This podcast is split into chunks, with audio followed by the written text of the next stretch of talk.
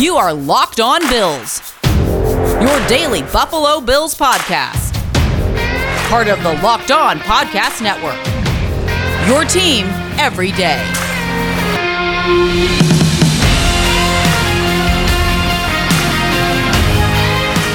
What's up, Bills Mafia? It's Joe Marino from the Draft Network, and I'm your host of Locked On Bills. This podcast is brought to you by OnlineGambling.com, the place to be for all the latest gambling news and tips throughout the NFL playoffs. Visit OnlineGambling.com slash NFL to get the edge over the competition throughout the playoffs this year. Happy Tuesday to you, and thank you for making Locked On Bills your first listen every day.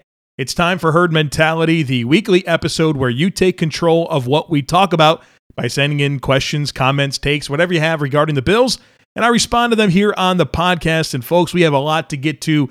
Let's get started. First one comes from Justin. Justin says, If we lose Leslie Frazier this offseason, who would your number one candidate be to replace him? And now, this is a very real possibility. The Chicago Bears have reportedly requested permission to interview Leslie Frazier, and he'd be a great hire for them. And so I think this is a very real thing. My number one candidate to replace Leslie Frazier is without a doubt John Butler, who is the Bills' current defensive backs coach. His resume is off the charts for what he's done with the Bills in terms of their secondary since 2018 and he did a fine job with the Houston secondary from 2014 through 2017.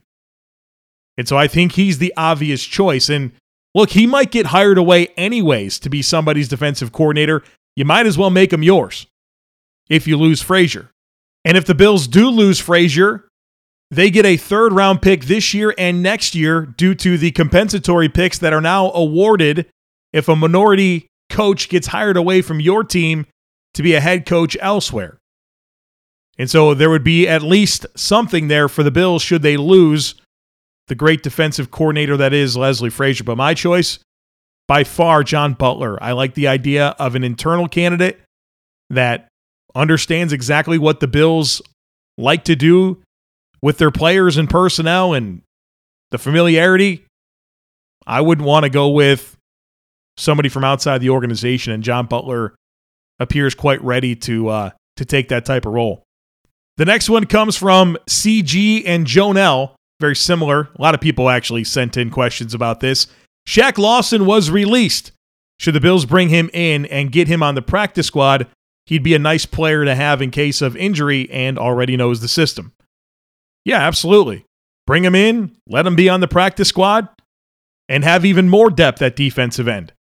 Now, I wouldn't advocate for him playing over guys that have been part of the team all year long, like Epenesa or Boogie Basham or Efe Obada. But if it came down to it, he'd be a great player to have waiting in the wings in the practice squad. The next one comes from Andrew. Andrew says, Happy three year anniversary. Thank you, Andrew. I'm a longtime listener of the podcast starting in March of 2019 after randomly searching for Buffalo Bills podcast on Spotify. I've never posted to Twitter Tuesday, I mean, herd mentality, despite having numerous ideas in the past. Do you think the Bills should sign Shaq Lawson this season or next as a free agent if possible to a minimum type deal to replace Mario Addison or Jerry Hughes? Also, it would have been nice during the drought years to listen to the Levy Grail about the Bills this time of year to provide some positivity. So, we've already talked about Shaq Lawson as an option to be on the practice squad right now. But when you bring it up in terms of next year for him to be a free agent signing to be part of the mix, I think it does make sense. And that is as a low cost player to come in and compete. The defensive end room could look quite different next year. Jerry Hughes, Mario Addison, and Efe Obada are all expiring contracts, leaving you with the young players Greg Rousseau, Carlos Basham, and AJ Epenesa. And while all of those players have flashed, and I'm quite satisfied with Greg Rousseau. Is that really going to be your premier top three defensive ends? Have they collectively shown enough yet to make you feel comfortable about not having Hughes and Addison in the mix? And so, if you can get Shaq Lawson on a modest deal to come in and be part of the answer and factor into the rotation, all right, I'm all for it. But we also need to recognize what Shaq Lawson has become in the NFL. And that's a player that we've now seen three teams in the last year move on from, and teams that need help Houston, Miami, and the Jets. And so we have to have that awareness. He's not going to come in and be the game wrecker up front, but as someone who could compete with Obada, bring them both in. Yeah, that's the type of stuff that gets me interested in Shaq Lawson in terms of a next year option. Now, Andrew also mentioned the Levy Grail and how he would like to have listened to the Levy Grail during the drought years. And for anyone who is not familiar with the Levy Grail, it is something that we do on Draft Dudes, which is the other daily podcast that I do. It covers the entire NFL, college football, and the NFL draft. And so our tradition every year is that as teams get eliminated from the playoffs, they go through the Levy Grail. And I use the poem that Marv Levy so famously used in trying to rally the Bills after they lost the Super Bowls. That Fight On My Men poem. And so the idea is it's called the Levy Grail. And we talk only positive things about the team and why fans of the team should have some level of optimism for the future. And so, yeah, I agree. It would be fun to have done that back in the past, but it's also fun to do it now. And um, if you're interested in hearing us do that, check out the Draft Dudes podcast. The next one comes from Bob, and several people asked about the punter situation. And this is what Bob said The punter situation has been disastrous all season, and the Bills seem to be satisfied with a subpar punter. It is a very risky proposition that will likely come back to bite us at some point in the playoffs. What are our options? Have you ever known a team to switch punters at the beginning of the playoffs? I think we still have that other punter on the practice squad. Is he a realistic option? Is it possible that Haack is such a good holder that we would risk a disaster by failing us in the playoffs just to keep him on the squad? I was at the Pittsburgh game and I was done with him after that blocked punt. He is killing the team. So, Bob, first of all, and everyone who is thinking about Matt Haack, I would go ahead and set the expectation that nothing is going to change. And I'm not saying that it should or it shouldn't, but I don't think they're going to do anything. Sean McDermott said openly during his Monday press conference that they're proud of the way he fought through those struggles. Matt Haack's not going anywhere, at least not right now. And yes, it would be a major risk to just cut him and not have him on the team because of what he means to Tyler Bass as a holder. We've talked about this so many different times this year. The holding component of what Matt Haack does matters a ton. Tyler Bass has spoken openly about it. And the best evidence that I could give you is the Miami Dolphins, where Matt Haack has been for the last four seasons. Their kicker, Jason Sanders, was a first team All Pro kicker last year. This year, the Miami Dolphins were last in the NFL in made field goal percentage. Matt Haack matters to the field goal kicking operation. Now, like I've said, I don't think you have to have the worst punting in the league to have good holding. You can have both. It's a completely reasonable thing to achieve in the NFL, and you should want that. You should not be content with bad punting, not just bad punting, but the worst punting in the NFL, just so that you can have good holding. But there's no way that you can disrupt this field goal kicking operation right now. No way. Now, what I would be open to is that you have Jamie Gillan on the practice squad. Activate him, allow him to be your punter, and make sure that Matt Haack is only on the field to hold. And the way you do that is just have Matt Breida inactive. But there's no way you can think about blowing up this kicking operation right now. I would rather roster two punters than disrupt Tyler Bass at all.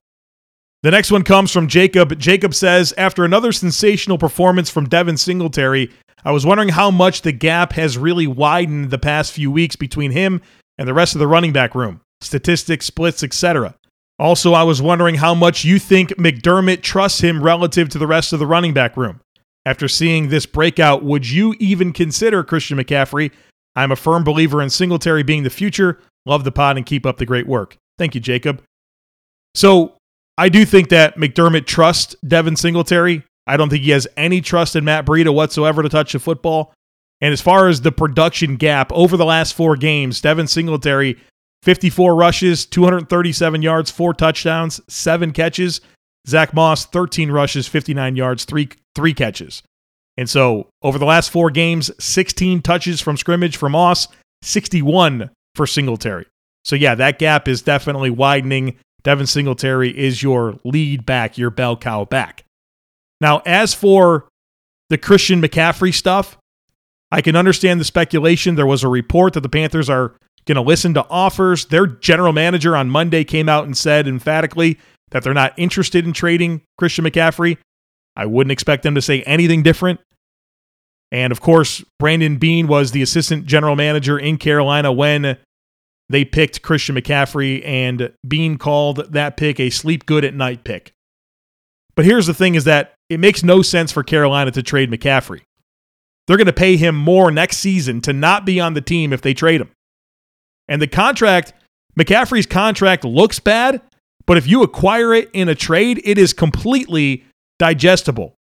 If a team were to trade for Christian McCaffrey, they're basically signing up for 4 years, 44 million, but the way that it's structured it would be you owe him 8.4 million dollars next year and nothing after, nothing at all. Meanwhile, Carolina would eat a bunch of dead cap space.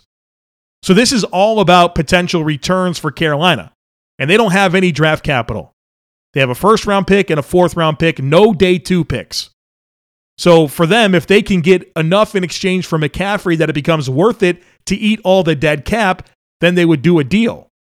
But I wouldn't be comfortable parting with whatever that package is. Devin Singletary is a perfectly fine starter. He's not an above average starter. He's fine. I do think that the Bills need more depth. I don't want to go into next year with it being Devin Singletary, Zach Moss, and Matt Breida. That wouldn't make me happy.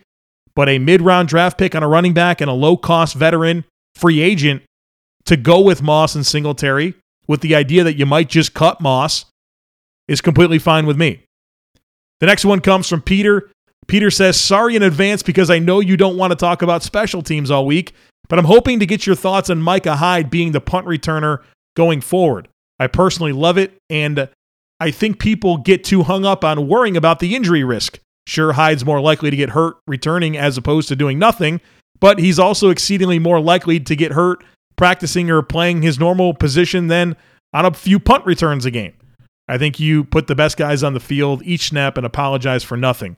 If Dallas can have CeeDee Lamb returning punts for two full seasons, we can put our starting safety back there for the postseason. Tough time to be a Bills fan, eh? Yeah, it sure is, Peter. Love that. Um, yeah, so I think the Bills have to go with Micah Hyde as the punt returner for the postseason. Now, next year, you figure that out. We have lots of ideas that we'll share in the offseason. But right now, this has to be Micah Hyde. The most important thing for the punt returner is ball handling and making sure that the ball goes back to Josh Allen. I don't trust Isaiah McKenzie. I don't trust Marquez Stevenson as a punt returner. So, yeah, use Hyde and put your best players on the field I'm with you on that. I'm not somebody who gets all hung up on getting concerned about players getting injured. They're football players. They're supposed to play football. Special teams are part of football. They matter. So, yeah, I'm not a big get nervous about using anybody on any football play. That's what they do. People think unusual circumstances mean complicated taxes, but for TurboTax Live experts, that's what makes things interesting. Life changes are exciting and they usually have tax implications. Maybe you are a full time employee who decided to freelance, and now you need some advice on how to file as a contractor. Maybe you started driving rideshare after your 9 to 5 job. Or maybe you work in one state but live in another and you need help reporting your income. Luckily, TurboTax Live has experienced experts dedicated to answering all of your tax questions and finding every deduction for you. And you can talk to them from your phone without ever having to leave your house. Whether you got married, had kids, or changed careers, TurboTax Live experts are ready to help you with your unique tax situation and get you the best tax outcome. To TurboTax Live experts, an interesting life can mean an even greater refund. Visit turbotax.com to learn more. You do your thing, they've got your taxes. Intuit TurboTax Live. The next one today comes from Pete, who says, Are the Bills a statistically different team at night? My impression is that something always seems off when they play night games. Now, Pete, I don't have every piece of information to give you, but I do have the Bills' record with Josh Allen as the starting quarterback in the early afternoon and late time slots, and I have Josh Allen's passer rating. So that was the best I could find. Uh, in terms of the early window, the Bills are 30 and 15 with Josh Allen at quarterback, and he has a passer rating of 86.8. In the afternoon slate, which would be like the Jets game yesterday, the Bills are 3 and 4 with Josh Allen as a quarterback, and Allen has a 96.6 passer rating. And in late games, so like primetime games, the Bills are 6 and 3, and Josh Allen has a passer rating of 105.3. So Josh Allen's passer rating actually goes up the later he plays in the game. And again, the early record 30 and 15, afternoon 3 and 4, and late is 6 and 3.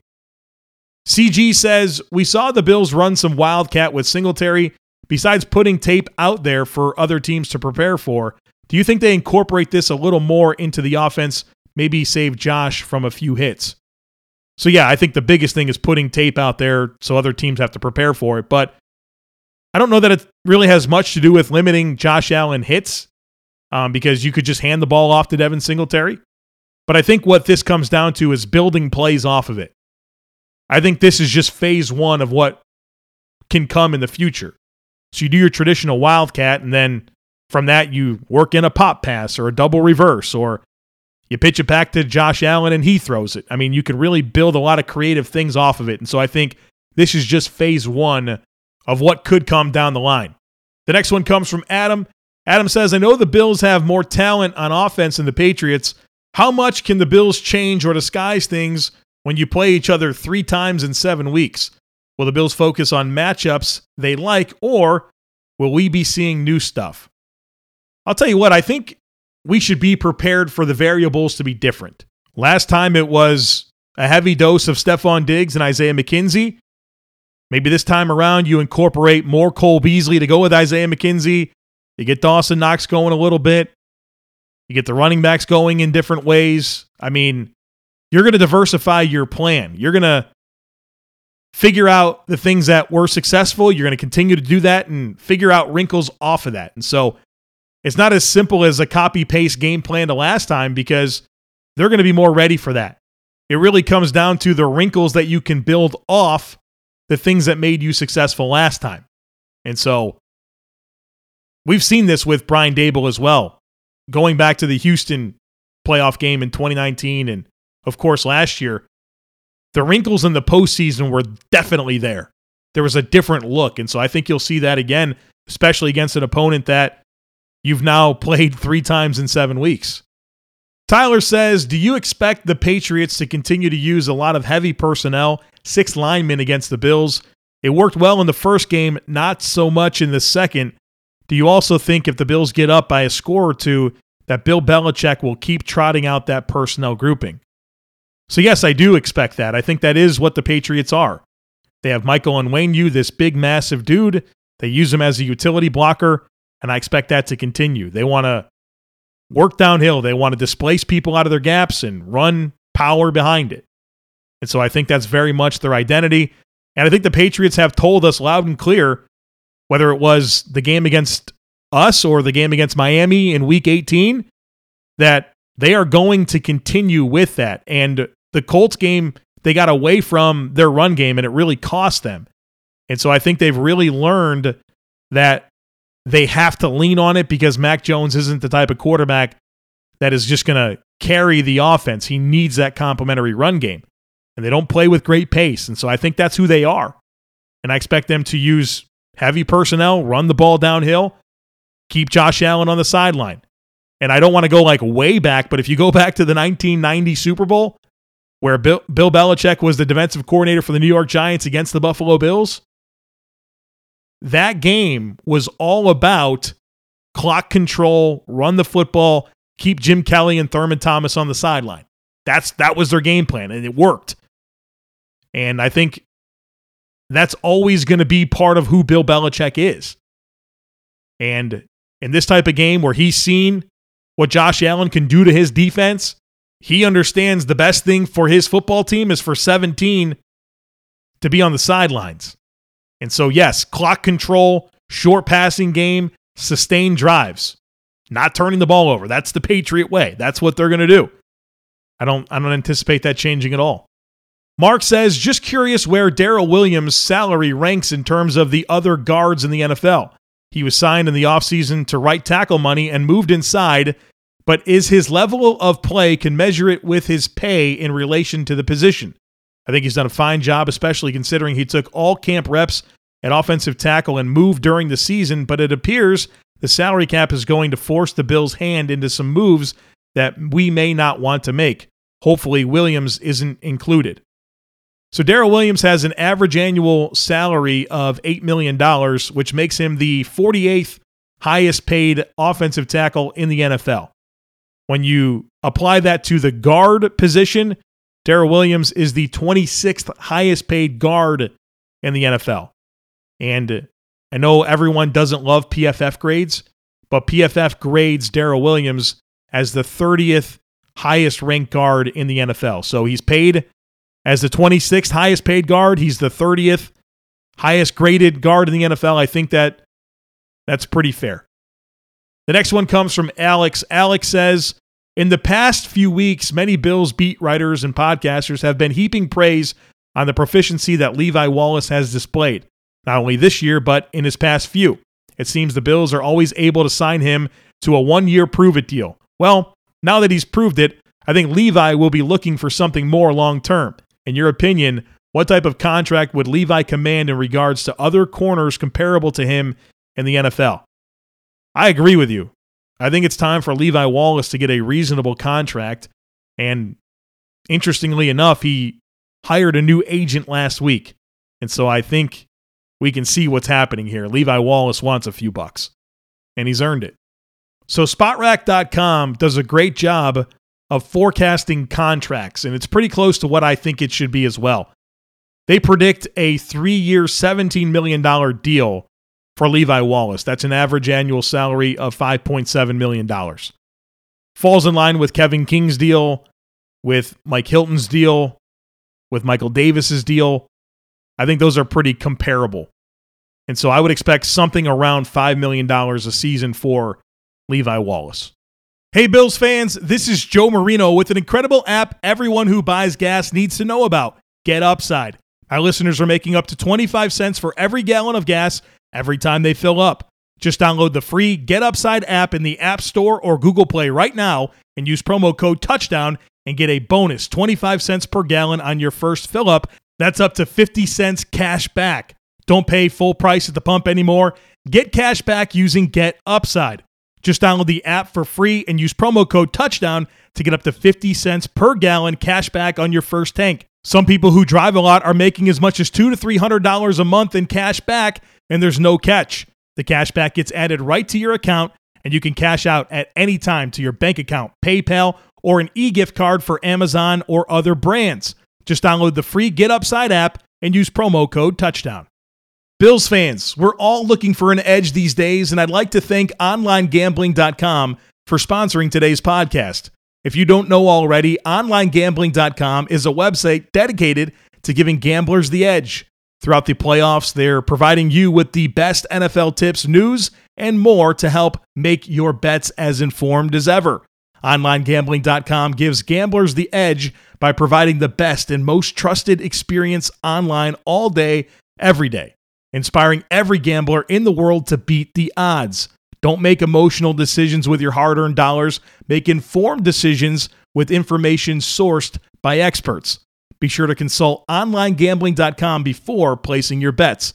Make sure you visit onlinegambling.com slash NFL for all the latest gambling news and tips to give you the edge throughout the playoffs. Remember, onlinegambling.com slash NFL to make the most of this year's playoffs.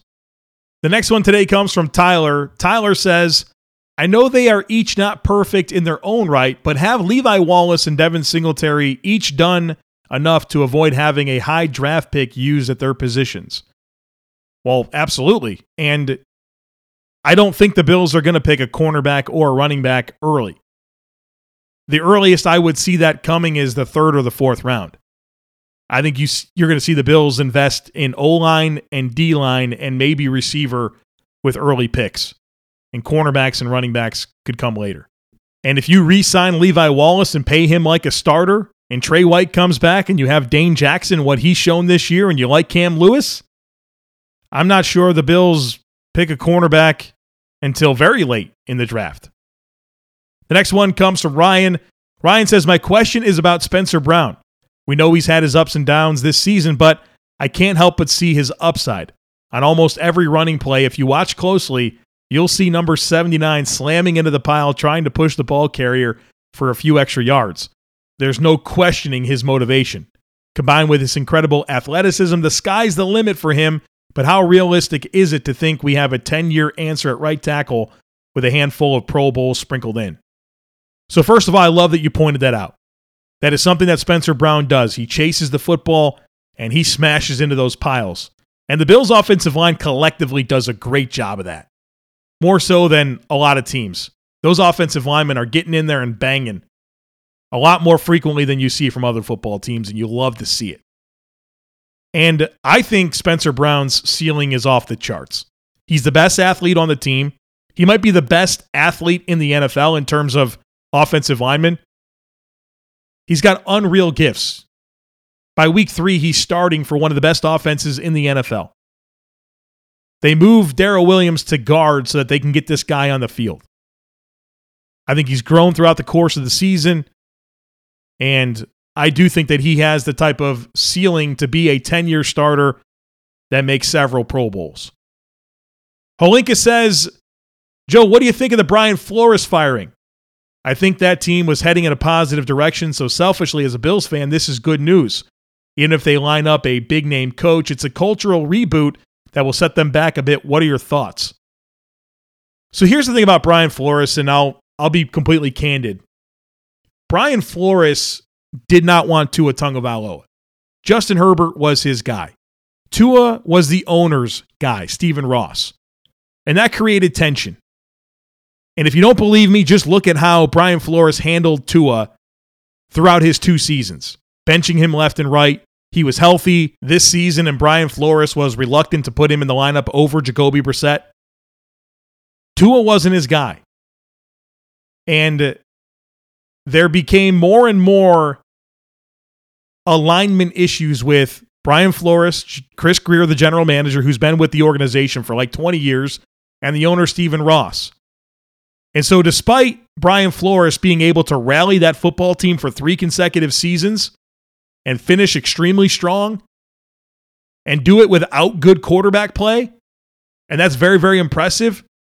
If you don't have alignment between the key figures of your organization, it's not going to work. And so there's just too much tension there. And the owner's always going to win, right? And so this comes down to a lack of ability for Brian Flores to get the offensive staff right. Three offensive line coaches, three offensive coordinators in three seasons on the job. Patrick Graham left. That was the defensive coordinator his first year, left for the same position with the Giants. I think Flores is kind of a tough guy to work with. And he rubs his assistants the wrong way, and he's very demanding. And he obviously wasn't on the same page with the GM and the and the owner. And so I think they did what they had to do because they had to get on the same page in terms of the leadership and direction of the football team. The next one today comes from Mark. Mark says, looking over the stretch of the entire 18 week regular season, can you pick an offensive performance and a defensive performance that you'd like to see the Bills consistently play like that you believe will get us a championship regardless of who we play? Well, first of all, anything that I would offer to you would be opponent dependent. So I would definitely pick the Bills' defensive performance against the Jets, but we do have to keep in mind that that was against the Jets. You know, four first downs, five passing yards, like 50 something total yards. I mean, certainly I would want the Bills to play like that every week, but I think we have to factor in the the opponent into why the Bills were so successful. Now, over the course of the season, the Bills proved they're the best defense in the NFL, but I would certainly laser in on that Jets game. Offensively, I think there's a number of games that I would point to. The second New England game probably stands out the most. The Washington game, the first Jets game, the Saints game. I liked all of those performances. And kind of just bringing this all together, I'm in a group text with a couple of other Bills podcasters, and I I sent this this morning, and I know that it's somewhat tongue in cheek, but I think you can can kind of gather my overall thoughts on the Bills and their opportunity in the postseason. This is what I said. Here is the hard hitting analysis I know people come to me for, but this is my outlook for the Bills in the playoffs. If you play well, you're probably going to win. So if the Bills go out and play well, if they play to their capability, they're probably going to win. But they have to do it. So it's easier said than done, but this team is fully capable. Can they find consistency? Well, it's now or never. The next one comes from Duke. Duke says, When looking at the weather for next Saturday, I came to the conclusion that I want to face the Chargers, but it looks like Mac and Cheese Jones and his noodle arm are coming to town. Who would you have preferred? And side note, what a wild finish to the season. It was just wow.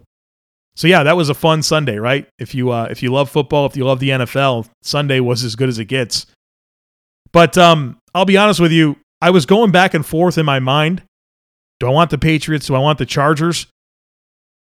And I decided on the Patriots because I'm watching this Chargers team and they've got a lot of issues, but their quarterback's pretty special. And so I think quarterbacks matter the most of anything. And I certainly wasn't going to be afraid of bringing Justin Herbert across the country and having to play him in Western New York. But I like the idea of Mac Jones quite a bit more. Rookie quarterback, first playoff game. Yeah, I wanted the Patriots over the Chargers, to be completely honest with you. Last one today comes from Jock Doc, who says, A game of inches. If Josh doesn't slip and gets 12 inches, Against the Titans, we're the number one seed with a bye and home field advantage throughout the playoffs. Still shows what a great season we've had. You're not wrong. You're going to drive yourself crazy if you think about that, though. None of the 11 wins that the Bills had this year did they steal. They convincingly won 11 games. The Colts game was the Colts game. They got their butts kicked. But the five other losses could have gone either way. And um, you'll drive yourself crazy because there is a very practical way that the Bills could be the number one seed and the AFC would run through Orchard Park. But it's not the way it went. That's not the way it went. Too much meat left on the bone for the Bills offense this year. That's what it comes down to. And they had a great season offensively, top five offense in the NFL, but still kind of frustrating when you think of how much meat was left on the bone.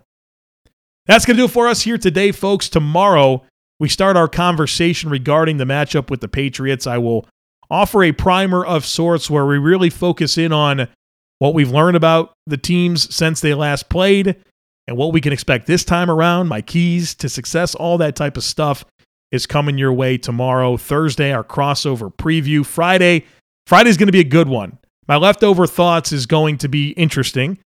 We're going to talk to banged up Bills about the injuries and then, of course, my predictions. I have a major announcement coming your way this week. I teased it on the Saturday podcast. It's either going to be on a Wednesday or Thursday, probably Thursday, and I may I may tell you about it on the Wednesday night Instagram live, 9 p.m. Eastern time on Instagram. I'm going live. We're doing a giveaway. Um, and if you're not familiar with the giveaway, then you missed the Saturday podcast. But that's at 9 p.m. Eastern time. Instagram live. My handle is the underscore Joe Marino, and uh, I might drop the uh, might drop the news there. If not, it'll probably be on the podcast on Thursday. So you have a lot to look forward to this week. Make sure you're subscribed. Would love it if you took a second to rate, review, and share the podcast. Have a great rest of your day, and I look forward to catching up with you again tomorrow.